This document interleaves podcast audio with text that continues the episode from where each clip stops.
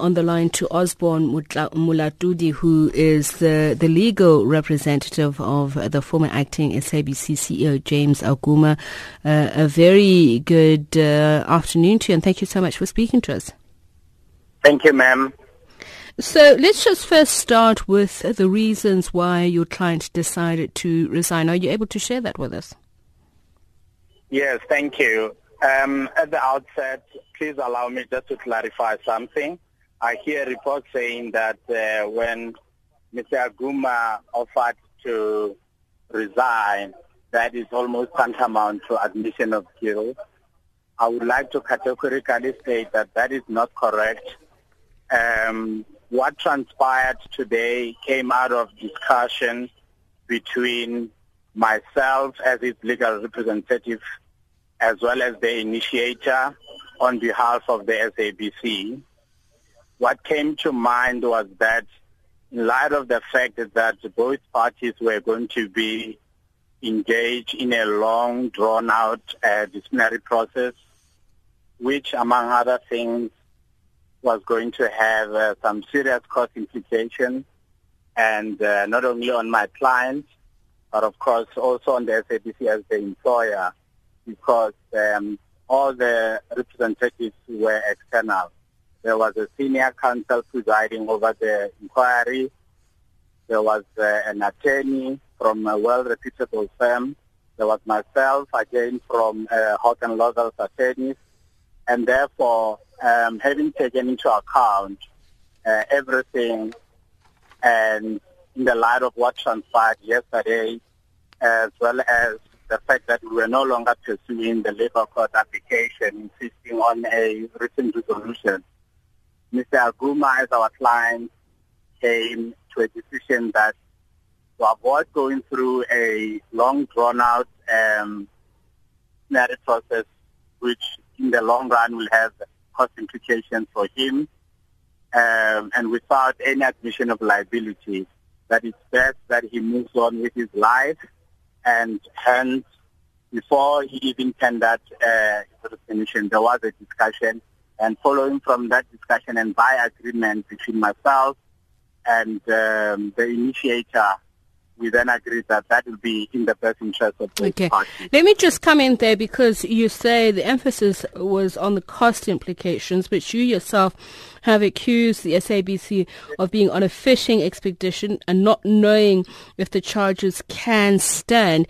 He faced 10 charges which would be seen as very serious, and yet you say it was not an admission of guilt. Was it not then in his best interest to clear his name? Just to take it back, and I don't want to reopen the inquiry and run it by media, but Mr. Alguma was suspended effective 24 May 2017. His inquiry was first scheduled to commence on 6 June 2017, and as a matter of process, the parties agreed to have a pre-inquiry during which we iron out certain issues. So at the onset, Mr. Alguma was facing 4 charges and largely pertaining to the disciplinary inquiry of Mr. Motswene. I can safely say that we were ready to defend Mr. Alguma in relation to those charges, subject to certain documentation being provided. And key to that documentation was a resolution which will then say to us, this inquiry has been properly authorized. That document was only provided to us last night. And by this time, there were further charges that were added. I mean, 10 additional charges. So essentially, Mr. Alguma had to face 14 charges.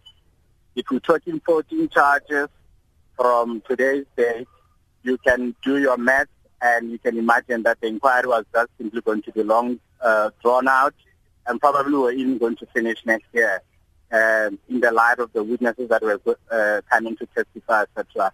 Mr. Alguma doesn't have a sponsor. He was going to foot the legal costs from his own pocket, and having taken that into account, and again I repeat, without admission of any liability, he then decided that it is best that he step aside, tender his resignation, let the SABC move on with its business activities, and let him also be given space to move on with his life. Let's get clarity. You talk about admission without admission of liability. Is that with regards to the SABC? Admission of guilt. That's correct. Okay, you said liability, but I'll go back to what you're now saying, admission of guilt. Yeah. Is he not concerned about the outcomes of the ad hoc committee, which it was made clear by some of those in Parliament that it does not exonerate him from criminal liability? I don't have instructions in regard to the outcomes of the ad hoc committee, as well as the recommendation that has been made, as well as the possible steps that the chairperson of the interim board indicated earlier. I do not have instructions, and in that regard, I cannot comment. Until first time that I have instructions on that aspect, I will be in a position to give you a comment, ma'am. Okay. So with regards to the SABC, he considers the matter closed and concluded. Insofar as the disciplinary inquiry is concerned, those who were present, there was media present during the inquiry. The chairperson did indicate that these proceedings are closed, they have ended.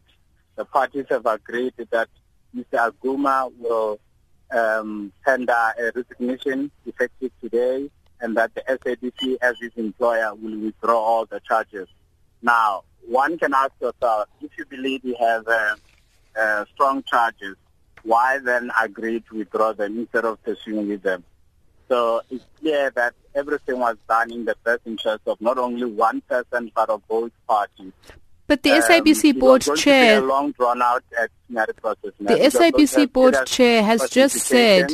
And for other consideration, time and convenience, and for Mr. Alguma saying, let me give the SABC the space to be able to carry on with its business activities.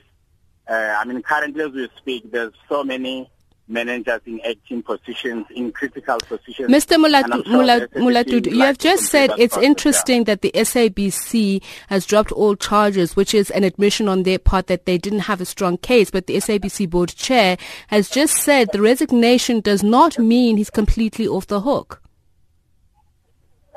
Ma'am, you should have listened to the interim chairperson carefully. There are two processes. There's a disciplinary process and there's a talk of possible criminal charges. Those are completely distinct processes. In regard to the disciplinary process pertaining to the charges that Mr. Alguma faced at the disciplinary process, those have been withdrawn and that process has concluded. That process has ended. Whether the SABC or any other party would want to pursue certain other forms of action, that will be the decision of that person. All right, thank you very much.